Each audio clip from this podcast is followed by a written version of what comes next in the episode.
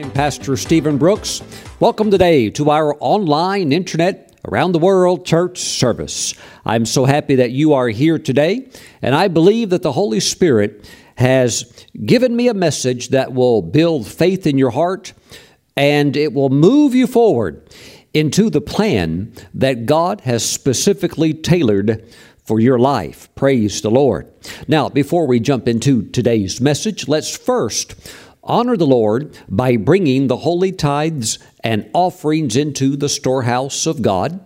And I have a scripture for you, which is found in the book of 1 Samuel, chapter 10, verse 25. And let this verse just bless your heart because I believe that God has wonderful plans for your finances and He's really going to bless you in this new year that we're going to step into. And it begins even now because God's Word is already working in your life. But verse 25 is something that you need to be familiar with. Then Samuel explained to the people, that would be the people of Israel, the nation of Israel, the behavior of royalty and wrote it in a book and laid it up before the Lord. Now, you don't need a prophet to stand before you and explain to you how to act silly or how to act foolish or how to act in a way that would maybe bring embarrassment upon yourself. No, nobody needs any help or teaching doing that. And also, you don't need anybody to help teach or instruct you how to act impoverished or how to act poor. Nobody needs any teaching on anything like that. But, my friends, there is teaching and instructing on behavior when going upward. Praise the Lord. It is true that if you're raised in the British royal family, there are etiquette classes that are taught for the children when they're young on how to behave like royalty when you are royalty. There's a way that you smile. There's a way that you wave. You know, you don't just go like that.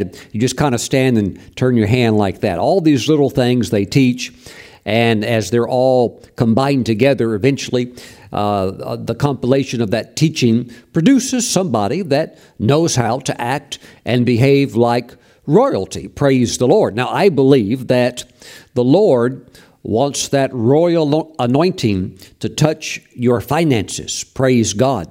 And some of you are going to find yourself in places where you may think, I've never walked in this realm before, but the Holy Spirit will anoint you. He will instruct you on how to behave as you come into greater levels of prosperity. Praise the Lord. And with different realms of prosperity, you encounter different type of people. Hallelujah. Maybe you're used to a, an environment where uh, the locals, uh, you know, uh, they dip snuff and they're really into who can spit tobacco the farthest. Well, you have to understand there's there's realms where you don't do that.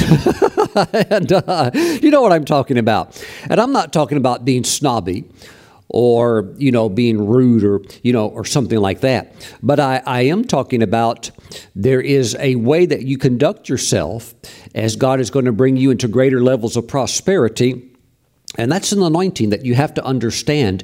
And the israelites all of that was new to them because they were getting a king for the first time and there was explained to them uh, the behavior of royalty it was written in a book. Why? There's going to be other kings that will follow after Saul.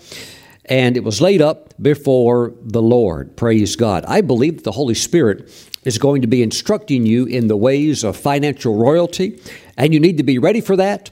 While you also, as you walk in new realms of blessing, you also hold to steadfast biblical principles that got you there in the first place. You don't want to deviate from righteous practices of ethics and morality, uh, especially also in the area of business and finance. We see that in the next chapter, uh, 1 Samuel chapter 12, where Samuel stood before the nation and he said, Here I am, witness against me before the Lord and before his anointed. Whose ox have I taken, or whose donkey have I taken? Or whom have I cheated? Whom have I oppressed? Or from whose hand have I received any bribe with which to blind my eyes? Now, think about that just for a moment. How many politicians could say that, that are in our political scene today? Senators, uh, House of Representatives, and you know, congressmen, and so forth. How many people could stand before the nation and say, "I have never taken a bribe," and it's truthful? You know, they're telling the truth. Praise the Lord. Whom have I oppressed, or from whose hand have I received any bribe with which to blind my eyes? Anytime any man or woman ever receives a bribe, they lose their spiritual vision. They lose the ability to judge properly. He said, I will restore it to you. And they said, You have not cheated us or oppressed us, nor have you taken anything from any man's hand. Now, many years later, uh, hundreds and hundreds of years later, the Apostle Paul would make that same direct quote.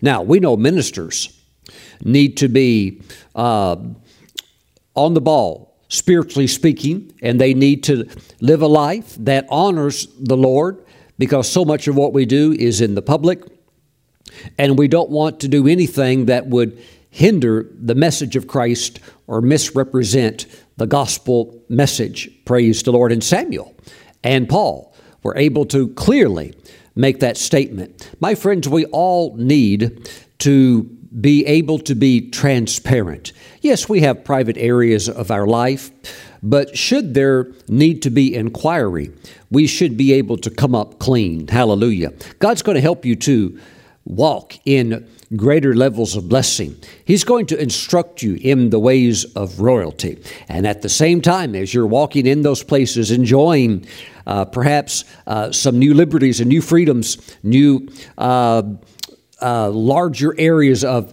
financial refreshing. My friends, always guard your heart. There is a lot of greed and there's a lot of lust that are floating around in the American culture today. Sometimes that tries to penetrate into the church, into the lives of believers, and it's possible even for a pastor to become very, very greedy and these are things that we have to guard our hearts against. Enjoy what God has for you, enjoy the blessings, but also make sure that whatever the Lord has for you, that it's obtained through the blessing of the Lord. Mm-hmm. You know, David had an opportunity to kill Saul, and Saul fell asleep in the cave. And the Lord caused all of Saul's army, even his personal bodyguards, to fall into a deep sleep. And David uh, was actually hiding in the back of the cave. And one of David's assistants said, Hey, this is your time to become the king. You know, just let's just kill him right now. And David said, No, he's the anointed of the Lord. And you have to understand that even though Saul was way off in certain areas, I mean, he was even oppressed by an evil spirit, and he was doing many things that were grievous in the eyes of God. Yet still, he's standing in that office, and you have to be very, very careful the way that that you go forward in life. You must let the Lord lift you up. Don't ever cheat anybody, thinking, well, they're they're corrupt anyhow, so it doesn't matter. No, no, we have to do what's right. Even if there's cheating all around us, falsehood all around us. You do what's right. And by the way, a lot of this fraudulent stuff, it's all eventually going to come out. It will eventually all come out in the wash. Just like in sports, we've had times. Remember the Tour de France, where you had one particular winner uh, from America that won it year after year, but there were a lot of rumors, and they seemed to be very well grounded in in truth that the winner was doping heavily. A lot of blood doping and a lot of cheating. And, you know, of course, the winner denied it over and over. Oh, no, no, I've passed the test. I've taken a lot of tests. Well, he did take a lot of tests, but they were cheating those tests and they knew how to get around that. But, you know, later he, he eventually after the evidence was overwhelming, years later, he eventually came out and said, Oh, yeah, we were running a very advanced uh, cheating scandal. So, you know, we've seen this in the Olympics, we've seen it in many sports, and um, there are people, they'll do anything to win. They will do anything for, pain, uh, for fame. They will do anything to hold on to power or to gain power. But my friends, the Lord will lift up his people through the blessing. Let the Lord bless you. And when you get there, you'll be able to talk like Samuel did. Said, I'm here. I'm blessed. I didn't cheat anybody. I didn't steal anybody's stuff. I didn't pull strings because, you know, I'm a famous prophet. I can get away with it and I can shut the little guy down and we can silence that person. He didn't do any of that. He did not misuse his position for personal gain. Praise the Lord. The Lord is going to lift you up. Learn the ways of royalty. That way, when you stand in that place, there is such a security. Why? God put you there. Woo! Hallelujah. And it is a real blessing. And I see that that's where you're going.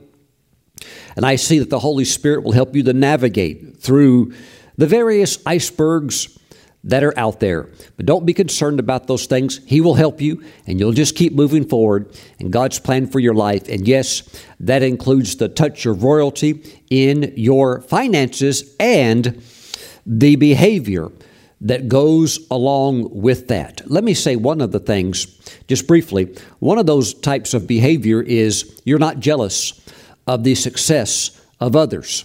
And one of the reasons, of course, is that you're blessed yourself. you don't need to be jealous. I mean, God's blessed you. And that, oftentimes that's why people get jealous. They look at somebody else, maybe who's doing things right and it's working for them, so they're blessed. And others who are disobedient, they see the person walking in the blessing and they get jealous because they don't have it. Well, when you have it yourself, it's a different story. But you know what? There'll always be somebody else out there who has more. So just be content, be thankful, and don't be jealous. Be happy for others' success, and you'll see that God will just continue to lift you up as you go on in your walk with Him. Praise the Lord. Now, let me pray for you. Heavenly Father, I see the touch of royalty moving into the purses and into the wallets and into the checking accounts and the savings accounts and the investments of your people. I see new levels of prosperity, and I see I see that at times, Father, some will have to make some modifications, um, and they're going to have to work with their appearance. They're going to have to work on presentation because to go into certain areas requires a different type of presentation. And so, Father, we thank you that your Holy Spirit is going to help your people in those areas. And we thank you for teaching the ways of royalty. Oh God, we give you praise. We give you praise and glory. Mm-mm. Thank you, Father. Bless your people. We thank you for integrity and character always being put first, that we might honor you. Thank you, Father. In Jesus' name, we pray. We all agree and say, Amen. Now, as you're bringing your tithes and offerings into the storehouse of the Lord, as you're honoring the Lord with your giving, if you prefer to mail them in, please send them to Stephen Brooks International, P.O. Box 717, Moravian Falls, North Carolina the zip code here is 28654. Now, if you want to bring the tithes and offerings in online, you can do so from anywhere in the world. Please visit our ministry website, stephenbrooks.org, and on the homepage, there's a link that, that says giving and has a red heart on it. And you can click that and bring the tithes and offerings in electronically through safe and secure transaction right there on the website. Praise the Lord. Hallelujah. Father, I thank you for royalty in the finances and in the behavior of your people. Mm-mm. In Jesus' name, amen. One more little tip. As the blessing increases, act like you belong there. Because if you, if you think you're out of place, other people pick up on that. So you have to be confident in who you are in the Lord. And when you're confident in the Lord and you're walking in faith, you'll fit right in. uh, as a matter of fact, if you're real confident, you can fit in even into uh, high level wealth areas with blue jeans and tennis shoes you know, because that's what Steve Jobs wore most of the time at Apple was just a pair uh, of jeans and uh, you know casual shoes and a turtleneck sweater. So uh, a lot of it is just knowing who you are and your confidence in the Lord. And you know, you walk in the wisdom and the leading of the Holy Spirit, and you will be just fine. Mm-mm. And of course, there are the times when you need to step it up, and the Holy Spirit will help you with that too. Those are all the ways of royalty. I, I see some of you are going to get some real downloads on that. Mm-mm. Some, some real downloads. Praise God. Thank you, Jesus. Hallelujah. Lord, we give you praise. Now, let's today go to the book of Acts, chapter 10. And I want to talk about a subject that will really help you get ready for the moving of the Holy Spirit in your life. We're going to be in Acts chapter 10. And as we're turning there, let's pray. Heavenly Father, we ask that your Holy Spirit, who is much of the subject of today's message, we ask that He would come and begin to stir our hearts for revival, and that He would anoint the eyes of our understanding so that we can see that just that there are ways of royalty, there are also ways of the Spirit concerning preparation for how it is that you want to take us to the next level. So, Father, we thank you. Let your Holy Spirit get us going in the right direction and to reach our destination. Now, we thank you. We thank you for great strides forward. In Jesus' name we pray. And let's agree and say amen. Now, we're going to be in Acts chapter 10. And let's start in verse 7. And when the angel who spoke to him had departed, Cornelius called two of his household servants and a devout soldier from among those who waited on him continually. So he had servants, praise God. That's a blessing. So when he had explained all these things to them, he sent them to Joppa. The next day, as they went on their journey and drew near the city, Peter went up on the housetop to pray about the sixth hour. So it's still in the morning, and uh, it's not lunchtime yet or anything like that, but he's praying. Then he became very hungry and wanted to eat, but while they made ready, he fell into a trance. I believe that hunger hit him so strong that he just said, um, You know, I need to eat. I am so hungry. Can somebody cook something for me? And while that was going on, the cooking, the preparation of the food, he fell into a trance. And it's very rare, uh, rare in my life when I've had the supernatural hunger. I've had it a couple of times. Uh, the strongest I ever had it was when the Lord worked through me to win four young people back to the Lord. Two of them were pastors' children that were backslidden. The other two had never been saved. But by the Holy Spirit's help, I was able to win all four of them to the Lord, and it was a very powerful experience. And it started because a supernatural hunger came over me that forced me to deviate from my plans that day. And I was driving somewhere, and I just uh, I took the first exit to try to find the first restaurant because I was literally engulfed with hunger. It didn't make any sense. I had breakfast. I mean, it was only like eleven o'clock in the morning, but I was so hungry.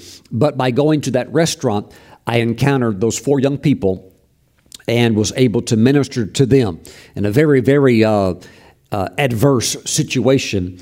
But the anointing was so strong, I was able to break through to them. And my hunger was so strong that I was impervious to. Uh, all the stuff that was kind of go, all, all, the craziness that was going on, I didn't even pay attention to. I was so hungry. well, the craziness was being caused by those four young people, and I was able uh, to minister to them. Be be on the alert of that. That could happen to you where that same type of hunger hits you.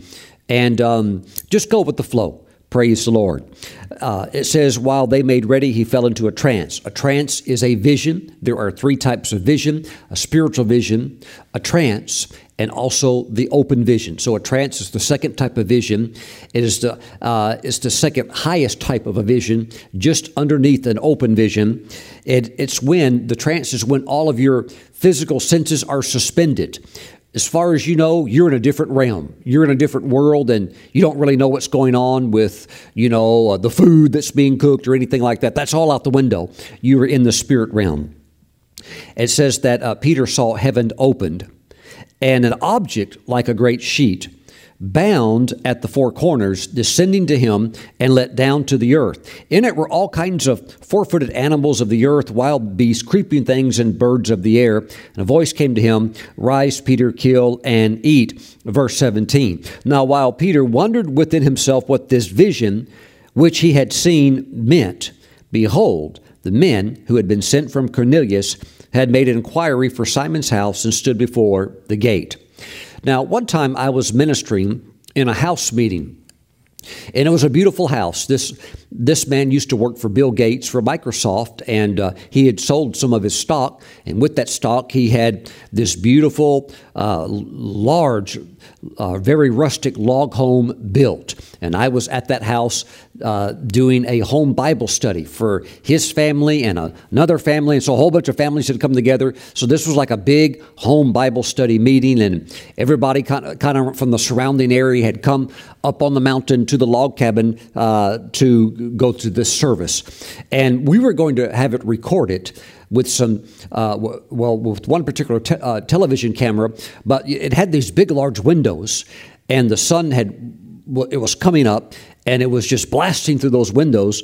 And so somebody said, let's get some sheets and uh, let's hang them up. And so they could only find uh, one sheet for whatever reason, but the one sheet did the job. They put it over the big center beam there in the log cabin and they secured it, and it was blocking all of the light that was coming over and uh, causing all the glare and the problems with the video camera. Anyhow, so the big sheet's hanging up and it's secured, and they said, Okay, now, Stephen, you can go ahead and start the message. We're ready. Well, I got into my message and I started preaching. And uh, for those of you that uh, know when I minister in a live service, I usually just kind of start walking around. And so I had my Bible and I was walking around, walking kind of all over the place, and uh, and teaching while I was uh, walking. And I stopped and I was uh, talking to the people. And when I stopped, I wasn't really thinking about where I was standing. But as I stood in this one spot, suddenly something happened very unusual. That large sheet that had been secured suddenly came loose. They never could figure out how it came loose when they secured it so well, but suddenly it just came loose and fell.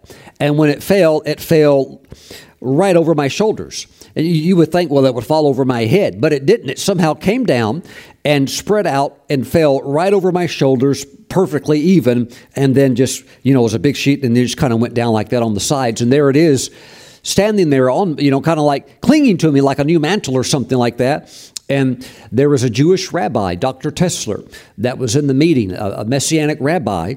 And the moment the sheet fell and went on my shoulders, he stood up and he began to prophesy. And he, he said basically something like this Thus says the Lord, just as Peter saw the sheet come down, and the sheet and the animals on it was a representation that the gospel was for the nations, for everybody in the whole world. The Lord says, You are called to the nations, and I will send you to the nations. And everybody rejoiced and praised the Lord. And you know, I I, uh, I, can't remember. I think I just preached for a while with a sheet on me, and uh, we all had a wonderful time that day. And of course, the Lord opened up many nations for me to minister in, and we're still, you know, going to the nations preaching the gospel. But there is something very uh, interesting about what is going to take place when Peter is going to go to the house of Cornelius, who is not a Jew. He is a Gentile, and he's got his whole group, his servants, his family, everybody there at the house waiting, and they're all Gentiles. Now, the word Gentile basically uh, is a word that just simply means nations, non Jewish nations. So these would be people that were all non Jewish. Okay, so let's go a little bit further now. Verse, let's drop down to verse 22. And they said, Cornelius, the centurion, a just man, one who fears God and has a good reputation among all the nation of the Jews, was divinely instructed by a holy angel to summon you to his house and to hear words from you. So Peter is going to go to a house meeting just like I did. Then he invited them in and lodged them. On the next day, Peter went away with them, and some brethren from Joppa accompanied him. And the following day, they entered Caesarea. Now, Cornelius was waiting for them. Boy, when, when you see something like that, you see indicators of hunger. They're waiting. They're looking for you. They're, they're, they're like, when's he going to get here? We want to hear him preach. Woo! You're seeing a lot of hunger that's being demonstrated through these. Uh, the subtleness of the scriptures to unveil the attitude, the heart attitude of the Gentiles. Now, Cornelius was waiting for them and had called together his relatives and close friends. I mean, he's into it. This is a epic moment. And of course it is. He's going to go down in history as the first Gentile ever converted to uh, faith in Christ through what we would call Christianity. And it's, it's recorded here. Now, let's follow along. As Peter was coming in, Cornelius met him and fell down at his feet and worshiped him. But Peter lifted him up, saying, Stand up, I myself am also a man.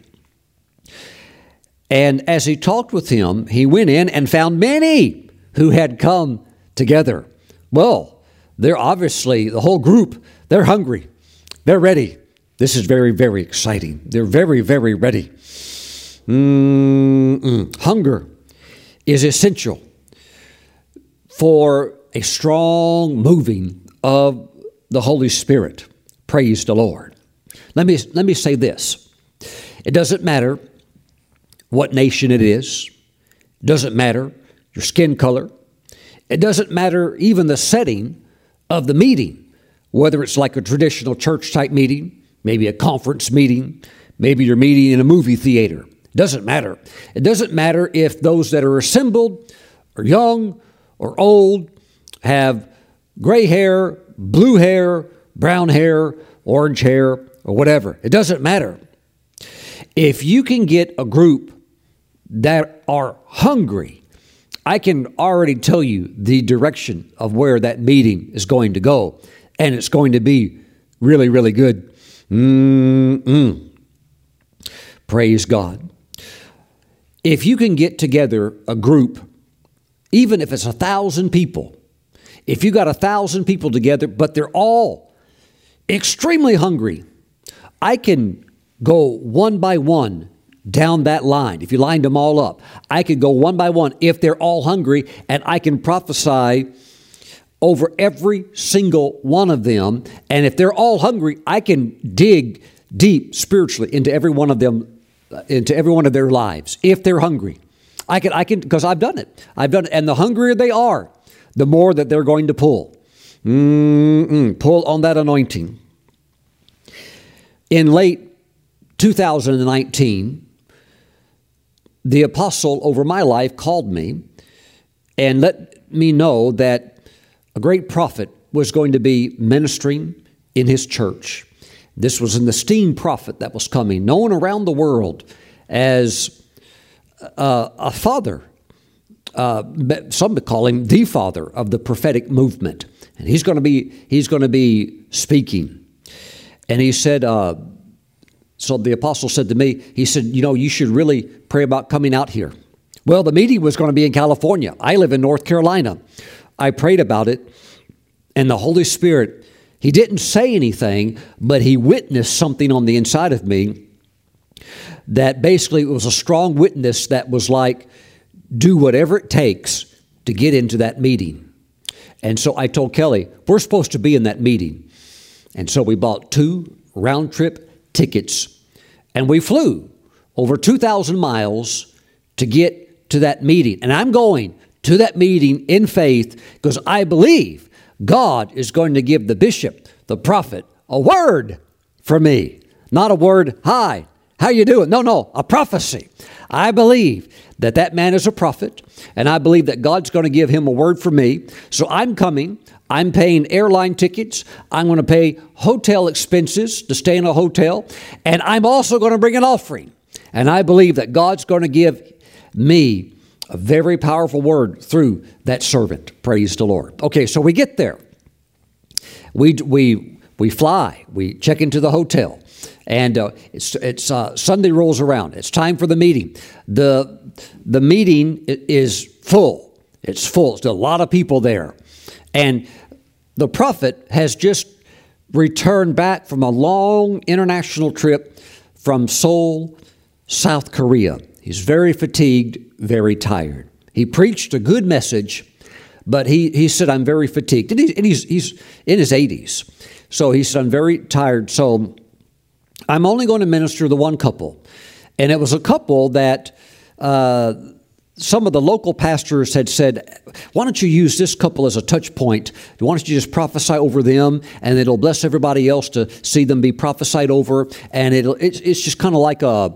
Uh, like a, a good thing to do. And he said, so he'd already agreed that he would prophesy over this couple. So he prophesies over this couple, and it was a good prophecy.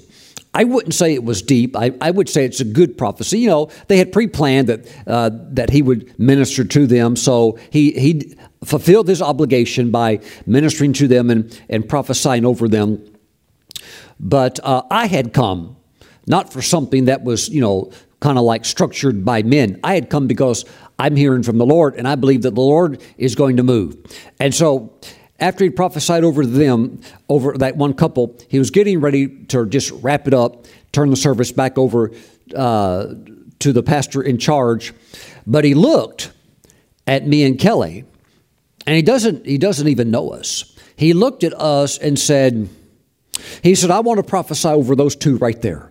And he called us up, and he called us up. And he gave us a word that was I, I, would, I would actually call it spectacular. It was a prophecy that was spectacular and it bore witness with my spirit. And when that word came forth, everybody was, was stirred and happy. And uh, the pastor and all the associate pastors were like, wow, Stephen, you got that word. And you know what? They knew. They all knew. All of those associate pastors and the pastor knew exactly why I got that word. It's because I came by faith. There was nobody else in that large meeting that flew 2,000 miles to come into that meeting. I did.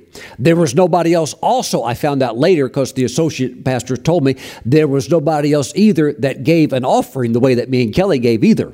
Because you know they were the ones that count the money and stuff like that. They said, "Oh yes, you gave you guys gave the largest offering in in the meeting." Praise the Lord. I came in faith. Hallelujah. Mm, well, Pastor Stephen, you, you, that's just luck. No, it has, nothing to do with luck. It has everything to do with hunger.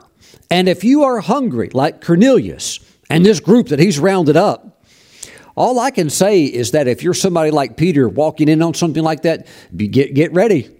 Get ready because I can tell you right now, something good's going to happen. Something good is going to happen. Can, and I'm going to explain why here in just a few minutes. Praise the Lord. Now, let's go now to verse. Let's go to verse. Let's see here. Let's drop down a little bit further. We've already covered that. Let's go to verse 42. And he commanded us to preach to the people. Now, this is the sermon of Peter. This is the house sermon. If you wanted to know what, did, what did he preach in the house service, this is it.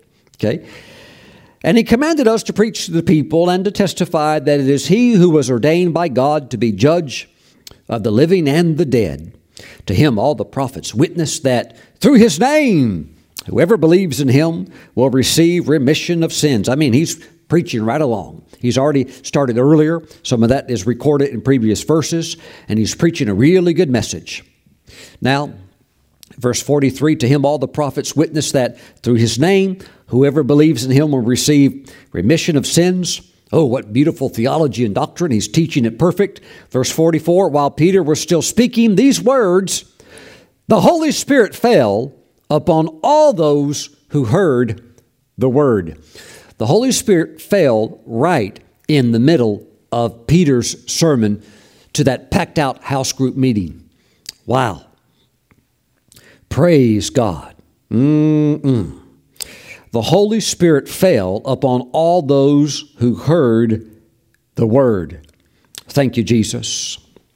I was ministering some years back in northern India in a city called Kalimpong. Very high altitude and uh, very much influenced by Tibet You, you see all you see the prayer wheels, the prayer flags, all of those things blowing in the wind and uh, put up on many of the houses because of Buddhism and uh, things along that line. But we were there to minister to the Christians, and I was hosted by Brother uh, Sadhu Selvaraj. He had been there before many times, and he brought me there because there were about 400 young people that had tremendous hunger. Not only did they have hunger, but many of the adults had been in prayer and fasting for a long time. I think, I think some of them even did a 40 day fast so that when we did this conference, the young people would be delivered of the many things that challenged them and faced them. You had high unemployment, you also had a lot of drugs that were there.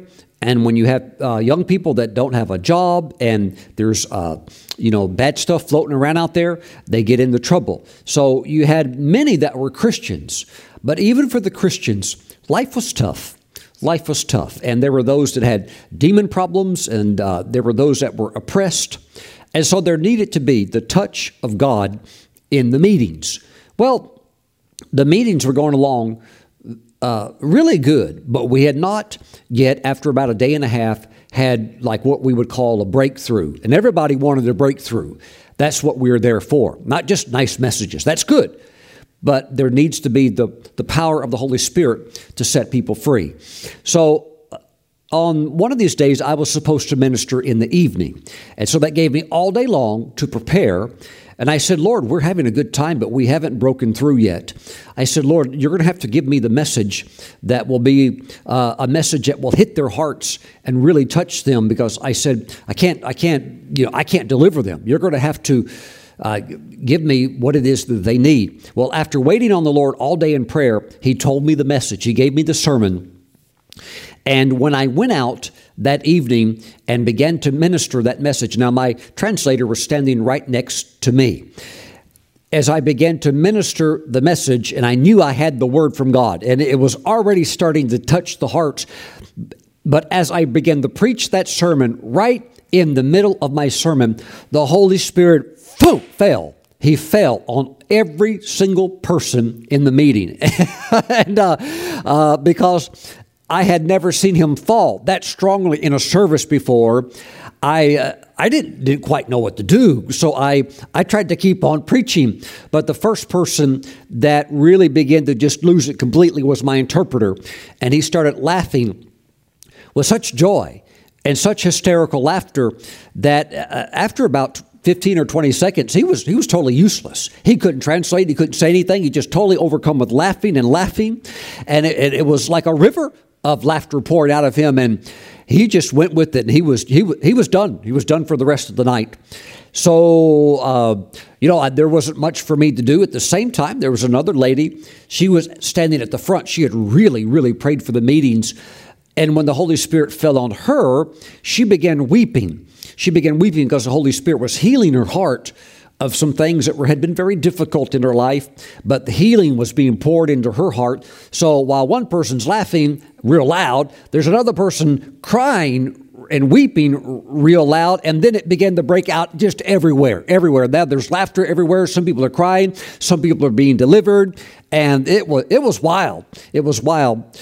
And the service, which would normally maybe end at 10 o'clock at night, it went on till three o'clock in the morning. Matter of fact, it, uh, I was told that it even went on, I think, right around to four o'clock in the morning because people were so out under the power of the Holy Spirit.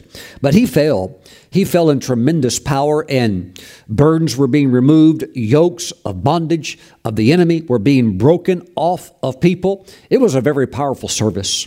Mm-hmm. Matter of fact, when they took me back to my hotel room, and as I laid in my bed in the hotel room, I could still hear the young people that were being delivered screaming with joy, being filled with the Spirit. I could still, I could still heal, uh, hear them. I was probably about, oh, 300 yards away from the theater where the event was held. I could still heal, uh, hear them at like 3 o'clock in the morning, 3.30 in the morning. Oh, it was powerful. It was a glorious time. Well, Pastor Stephen, what's that like when the Holy Spirit falls? Well, if you've never had it happen, all I can say is trust me, you'll know it when, when you see it. Well, how do you see it? when the Holy Spirit is a spirit. I mean, it's not like you saw a big hand come down or, you know, like a, you know, like a, like a dove type thing come down. No, it's, it's invisible to the natural eye, but the power and the presence suddenly just engulf the room and you'll know. And of course, there is evidence that is involved. Verse 44 While Peter was still speaking these words, the Holy Spirit fell upon all those who heard the word. And those of the circumcision who believed were astonished, as many as came with Peter, because the gift of the Holy Spirit had been poured out on the Gentiles also. So here's evidence that although it's a spiritual thing, that in a sense, if you want proof with your natural uh, eyes, well, here's some here's some natural proofs. For they heard, okay, they heard these proofs. They heard them speak with tongues and magnify God.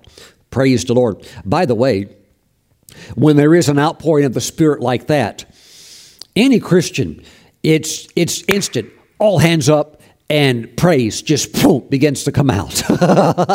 Woo, hallelujah. Why? The King just came into the room. And the Holy Spirit will lift up Christ. He lifts up Jesus. So uh, I'm, I'm teaching this message on purpose because I believe I believe the Holy Spirit is going to fall on you. And you can be at your house, not in church. You can be at your house running the vacuum cleaner. Boom! He can come right in the house, fall on you. You could be in the garage putting decorations away. Boom! He could fall on you right there. Praise God. Get ready for the visitation of the Holy Spirit. By the way, while I was in that, that meeting in India, it was the very next day because now we've broken through and it's kind of like everything's really flowing and uh, we're having a really good time now. Everybody's real happy. Well, the next day, there was another minister, Pastor Alvin from uh, South India, from Chennai. And he got up to minister, and he kind of he kind of fumbled a little bit and struggled. He was trying to get some notes together, and uh, it was kind of funny. Everybody was kind of sitting there wondering, like, I wonder what's going to happen. oh, something was about to happen, all right. When he finally kind of pulled things together and started rolling, he he, uh, he started uh, presenting some things, and the Holy Spirit fell again. Uh, he had fallen the night before with me, but he fell when this minister was ministering. And when the Holy Spirit fell this time, it was a different manifestation of power. And when he fell this time, in the entire assembly, and everybody there experienced it because I, I had my associate come from Moravian Falls. He, he came after me. I got there before him, but he flew and he caught up. He had a flight delay, but he caught up and he was there standing next to me. He was a businessman and still a good friend of mine. And he witnessed it too. Every single person in the meeting, we're inside, we have a roof over our heads, we all got rained on on the inside. it was the craziest thing in the world, and the Holy Spirit fell with power. Suddenly, just out of the blue, you would say, fell with power, and the rain that was coming down was golden rain from heaven. It was golden drops, it, and it made you look up because of the light, the glory of God. And when you look up, uh, as you were looking up, the raindrops would fall. They would fall all over your face, and it would make you laugh, and it would make you smile and it, it charged everybody with, with energy. There was, there, was, there was nothing you couldn't believe for in a moment like that. Wow. And uh, yes, it made you laugh a whole lot too. And because me and my, my friend were looking at each other, you're looking at everybody, and then you realize it's falling on everybody there. Golden rain. So there are different manifestations as the Spirit falls. There can be laughing, there can be weeping, there can be fragrance, there can be uh, sight and other sensations of, of rain and things like that. Whoo, praise the Lord. But get ready. Get ready for the Holy Spirit to move in your life. Praise God. By the way, when the golden rain came down, instantly everybody was up off their feet because there are a lot of people sitting down because this was like in a, uh, a, theater type setting, so the chairs were real comfortable. But the moment that rain fell, is the same way the night before when the Holy Spirit fell. Everybody stood up. Every hand was up. Every mouth was open. And if you were not filled with the Holy Spirit, Anybody that wanted it got filled instantly with the Holy Spirit and began to speak in other tongues. I mean, it was like a river, like a river flowing. Mm-mm. Glory, glory to God. Praise God. And remember, the Holy Spirit can come to you right where you're at. If you're in a persecuted country, there is no wall, there is no dictator that can hold the Holy Spirit back from getting to you. Mm-mm. You can be in jail, you can be in prison, you can be on death row, but the Holy Spirit can come right where you're at, and He can come and minister to you, and He can come and fall upon you. We see Peter re- reinforcing this experience because he has to retell it because uh, the word gets out. Hey, uh, Peter uh, is hanging out with the Gentiles, and uh, you have to understand that all of the early believers they were all Jewish. So this this is new. This is out of the box, uh, and so he's having to explain what took place, and we see that in verse twelve of Acts chapter eleven then the Spirit told me that He's explaining to them. Then the Spirit told me to go with them, doubting nothing.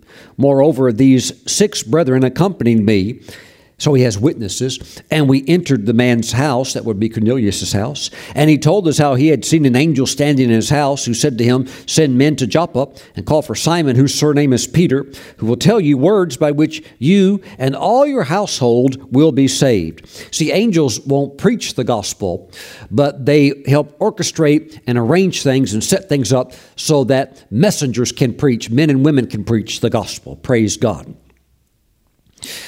verse 15 and as i began to speak the holy spirit fell upon them as upon us at the beginning. Mm-mm. well we all know what he's referencing to there but he's basically saying hey hey fellows what happened to us at the beginning is the same thing that's happened to them. So the gospel is for the it's for the jews. It's for the gentiles. It is for the whole world whoever believes in christ puts their faith and trust in Him shall be saved.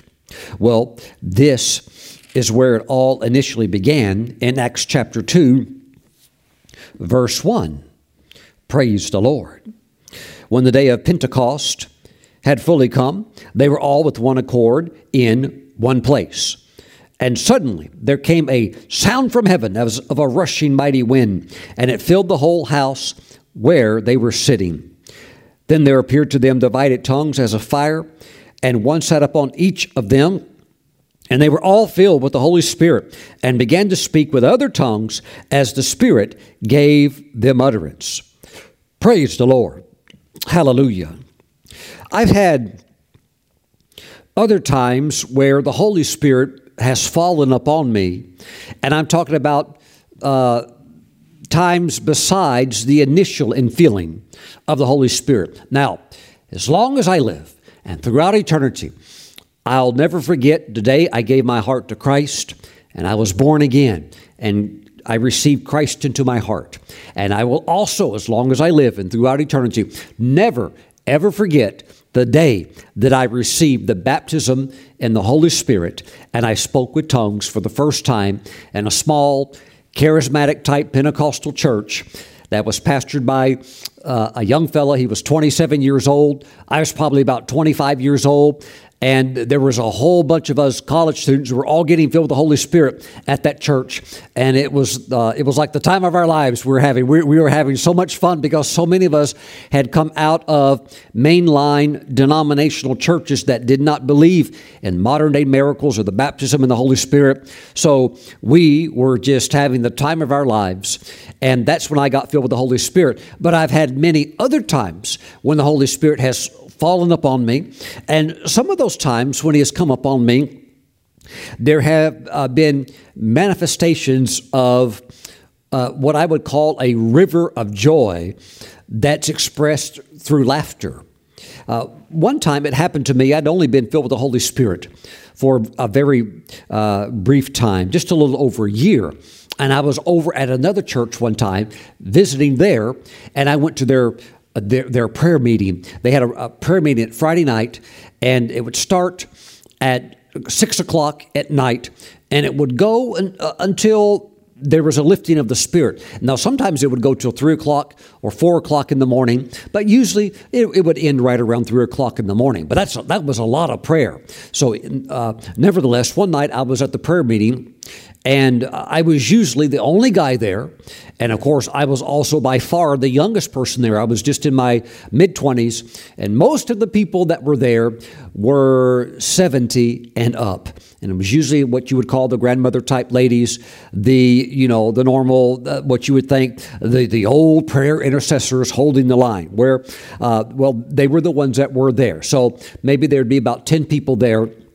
And so one night, uh, the head prayer intercessor said, Stephen, uh, the pastor wanted us to you know lift him up in prayer, and we, we're going to certainly pray for him. But it would it would be good if we would have somebody kind of like in proxy stand in. And why don't you stand here, and we're going to anoint you with oil, and we're going to lay hands on you, and we're going to like pray over the the pastor uh, as we're praying for you. Well, I thought, okay, I'll do that. Let's pray for the pastor. I had no idea what God was about to do. Uh, and so when I kind of went up into the center and they, they all got around me, and uh, uh, as the, the head prayer intercessor, her name was Angel. She was a lovely lady. She had immigrated from Germany, and uh, she had a great walk with the Lord.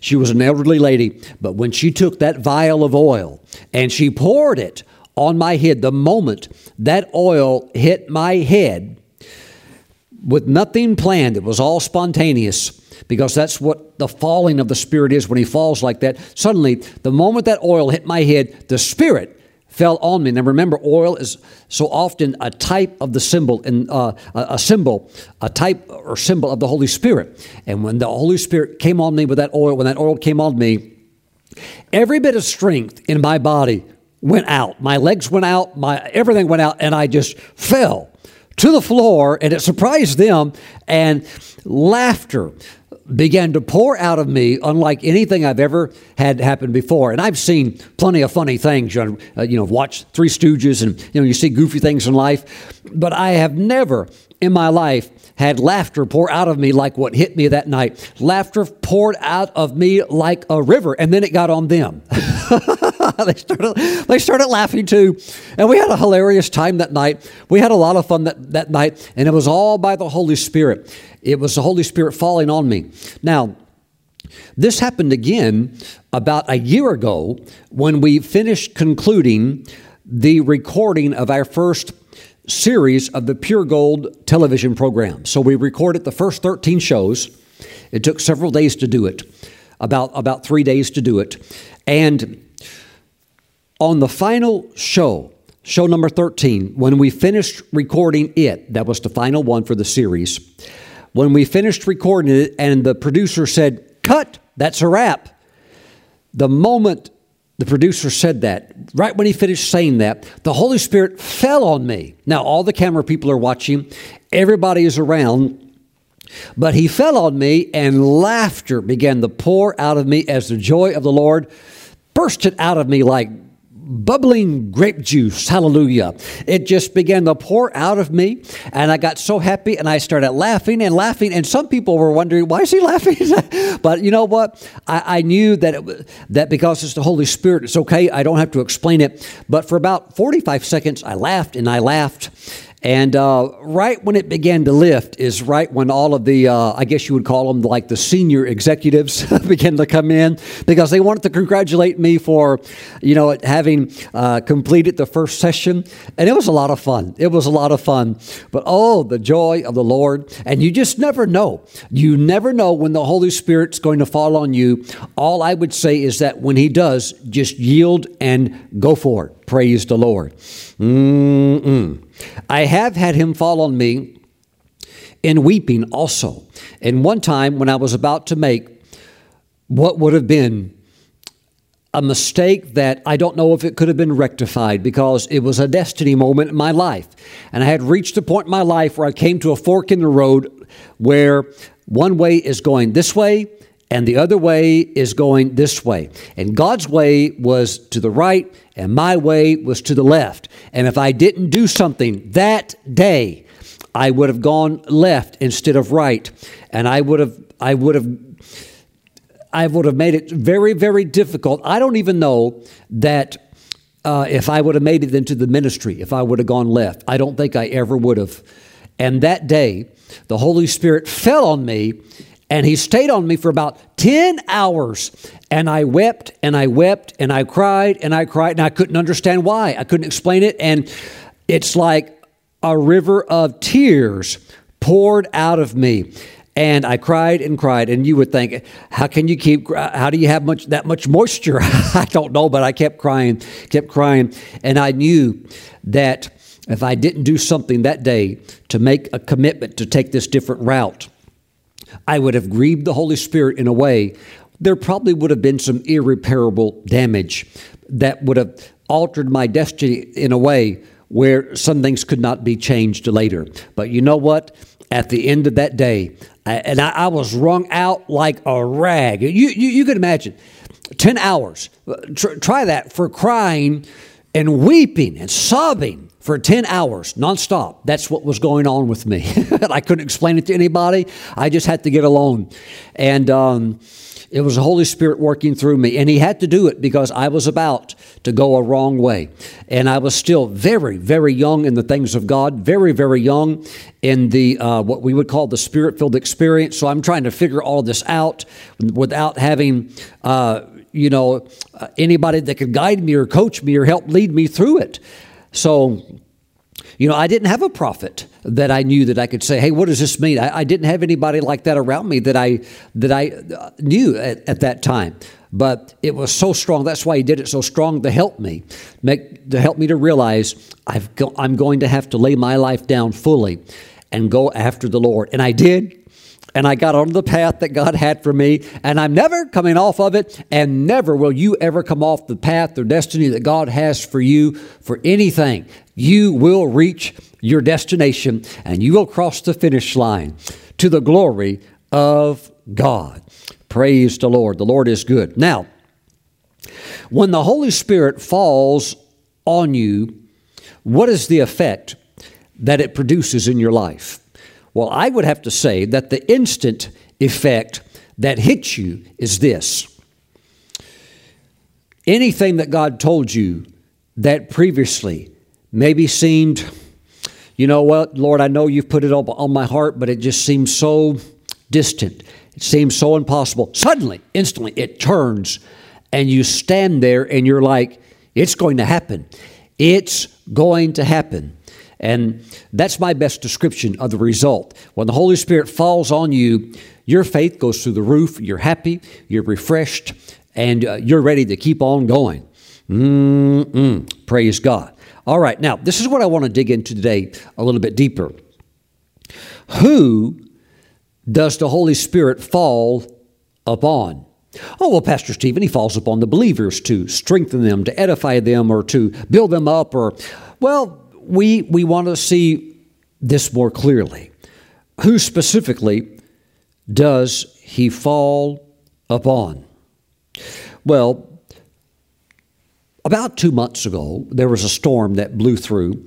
I think it had something to do with the hurricane that was kind of passing through the state. So we had some high winds, and we have a certain area uh, in our yard where there are some old pine trees. They're very tall, and they've, uh, they've been there for quite some time. Well, one of those pine trees got blown over, and it landed perfectly, just uh, right on the inside of our line, of our property line, and didn't fall on anything but an open field, so it's totally fine. And I had uh, one of my workers go out there and take his chainsaw, start, you know, uh, cutting it down into pieces so that we can get it removed. Well, we took those pieces that were cut and we thought, well, you know, we'll use that for firewood. Now we know that this is green wood and it's not really going to burn, but nevertheless, let's stack it over here and eventually it'll get dry and we can use it. Well, the next night, we decided to have a cookout. So we, we had family come over and uh, we had a nice uh, bonfire that we had all prepared. We had the, uh, before we started the fire, we got all the kindling, all the little small pieces of dry wood, and got the little uh, small twigs and stuff like that. And uh, we thought, let's, let's try to burn some of this uh, wood that was just cut down. We know it's green, but let's try to burn some of it anyhow. Well, you know what? As much as we tried, we couldn't get it to burn. Yes, we could get the little kindling to start, but it wasn't enough fire to get one of those green logs going. You have to understand that you can hold a piece of wood that's just been cut down, freshly cut, and it looks like a dry piece of wood. But the truth is, it can have like 30% water or moisture content in that wood. And you know, that wood, it's got sap oozing out of it and it, it's just wet. It's really wet wood. And wet wood, green wood, it just is very, very hard to get lit. Mm-mm. Praise the Lord. But wood that is dry can catch on fire so easy. And that, my friends, is who the Holy Spirit falls on in the body of Christ. Who? The green wood? Uh, not necessarily. Now, if you do get a big raging bonfire that's going, and you have enough volume of heat and fire, well, yeah, then you can eventually throw some of those green logs in there, and that, they're going to catch on fire because you have so much heat. It's going to do that. And so, what we had to do with our our fire, we had to go and get some of the uh, dried out wood uh, that's already dry, and get the good fire going. And once that was really going big, we did put uh, one of those big green logs on there. And after about two hours, it actually caught on fire. But you have to have a lot of uh, intense heat to get the green wood going. So the Holy Spirit falls on the dry wood, the, the souls, the people that are so hungry for God, that are so desperate and dried out for God. Oh, that when the Holy Spirit comes, just one spark, boom, the whole thing goes up. Mm-mm. And God wants you to have that hunger. He wants you to have those qualities, the characteristics of the dry wood. Now, in, in 1 Corinthians chapter 15, in verse 3, Paul said, For I delivered to you, first of all, that which I also received, that Christ died for our sins according to the Scriptures, and that he was buried, and that he rose again the third day according to the Scriptures, and that he was seen by Cephas, that would be uh, Peter, then by the twelve. After that, now listen to this. After that, he was seen by over 500 brethren at once, of whom the greater part remain to the present, but some have fallen asleep. So the Lord appeared to over 500 people. After he was raised from the dead, there were certain people that he appeared to, even in group meetings. But yet, here at Acts chapter 2, we see that there were 120 that were in the upper room. Well, what happened to the other 380? Where, where, where did they go to? I don't know. I, I don't really know if it was required of them to be there, but I know one thing. I would have liked to have been in that 120. That's where the fire fell. So, what I'm saying is that you can have a larger majority. And that's good. God's blessing.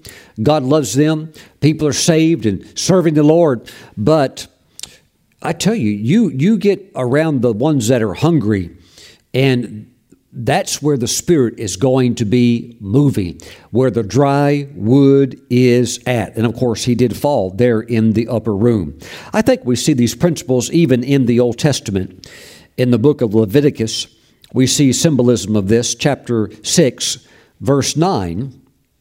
Command Aaron and his sons, saying, This is the law of the burnt offering. The burnt offering shall be on the hearth upon the altar all night until morning, and the fire of the altar shall be kept burning on it. Verse 12. And the fire on the altar shall be kept burning on it, it shall not be put out. Well, if you're going to keep that fire burning all the time, you're going to have to fuel that fire, and that's going to take a lot of firewood. And it continues by saying, And the priest shall burn wood on it every morning, and lay the burnt offering in order on it, and he shall burn on it the fat of the peace offerings. A fire shall always be burning on the altar. That's verse 13. A fire shall always be burning on the altar. It shall never go out. That means for the priest, particularly for the Levites, the, the workers there at the tabernacle system, temple system, they're the ones that are going to be chopping all the firewood. And they're going to know, hey, the green wood doesn't burn. Set that aside until it's dried out and it's in a, a, good condition. Well, it'll burn. So let's have a lot of dried wood because we're going to be doing a whole lot of sacrifices and we're going to need a lot of dry firewood. And I believe that's what the Holy Spirit's doing right now.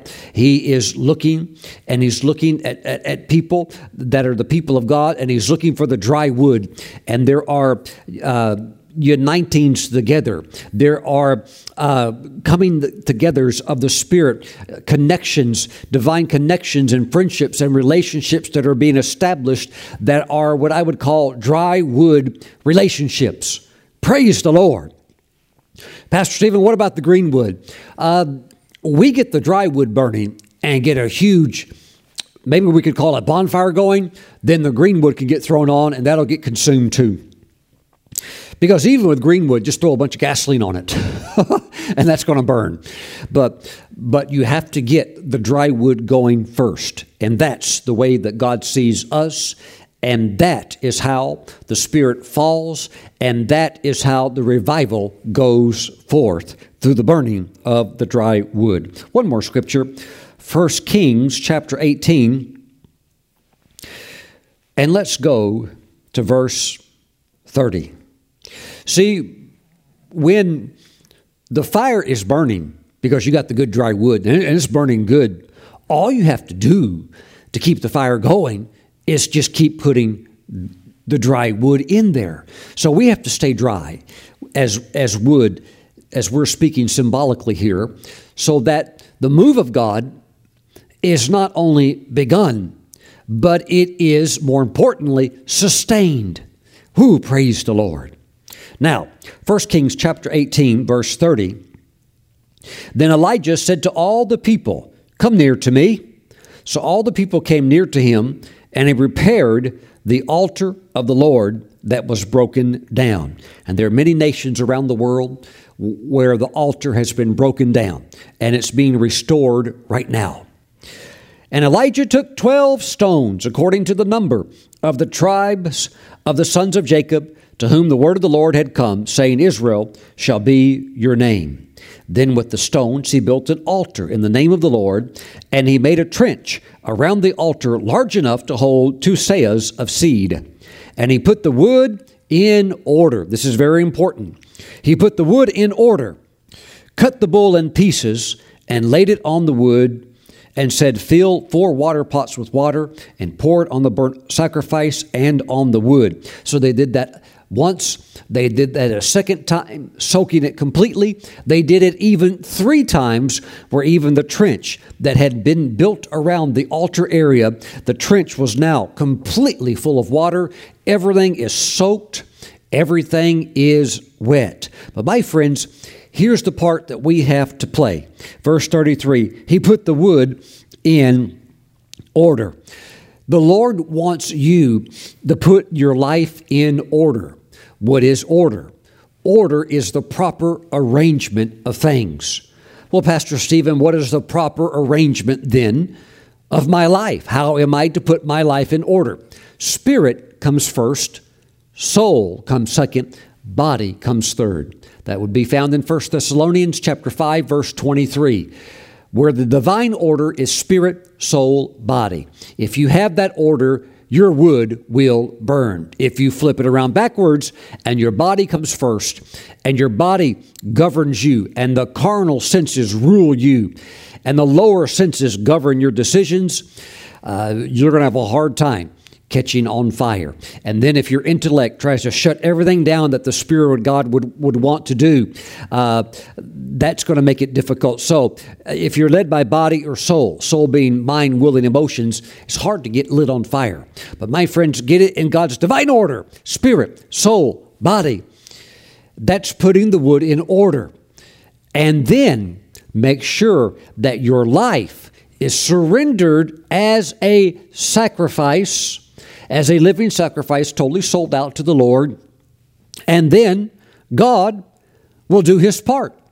Pastor Stephen, what is God's part? Verse 38. Then, after the wood's been put in order, see the altar's restored, the wood's put in order. Put your life in order. The sacrifice is laid on top. Let your life be a living sacrifice to the Lord. Then the fire of the Lord fell. Fire and oil are types and shadows of the Holy Spirit under the old covenant. You could say, then the Holy Spirit fell. Then the fire of the Lord fell and consumed the burnt sacrifice and the wood and the stones and the dust, and it licked up the water that was in the trench. Praise the Lord. My friends, the Lord Jesus has those moments where He sees your life and He sees these times where He is going to send the Holy Spirit. I know the Holy Spirit lives in you, but this is a different type of manifestation where the Holy Spirit falls on you. The anointing on the inside is for your strength, it's for your character, it's for integrity, it's for honesty, it's for doing the right thing when nobody's looking. But the falling of the Holy Spirit or the anointing that would come upon you and that sudden falling of the Spirit is for empowerment, it is for revelation, it is for strength, it is for power. Praise the Lord. And I see, I see an important time, a destiny very near when the Holy Spirit is going to fall upon you. Oh, yes, Pastor Stephen, that will be on the day of Pentecost. You can have your Pentecost tonight at 7 o'clock while you're combing the hair uh, on your head, just getting your hair styled or something like that, and the Holy Spirit can fall. He can fall whenever He wants to. Praise the Lord. He doesn't have to just wait uh, for one day out of the year on the day of Pentecost or one week out of the year. He can fall on you whenever He wants to. Praise God. Mm-mm. And bring deliverance, and bring healing, and bring infilling, and bring blessing, and bring freedom and bring revelation, whatever it is that you need. Maybe even something that you need that you don't even know that you need, but Jesus knows, and the Holy Spirit's going to come. Lift your hands. Father, I pray for your people that they get their wood in order, spirit, soul, body, that they be dry, hungry, hungry, not distracted by all the things in life, but they be pushing in with everything they got their wood be their wood getting dried out, dried out. All it takes is a little spark, a little match, and up they go. Hallelujah. Thank you, Father God. Let their lives be sacrificed daily unto you as a living sacrifice. And we thank you, O God, that you're going to do your part and you're going to fall at the right time and at the right moment. Thank you, Father, in Jesus' name. Amen. Praise the Lord. Hallelujah.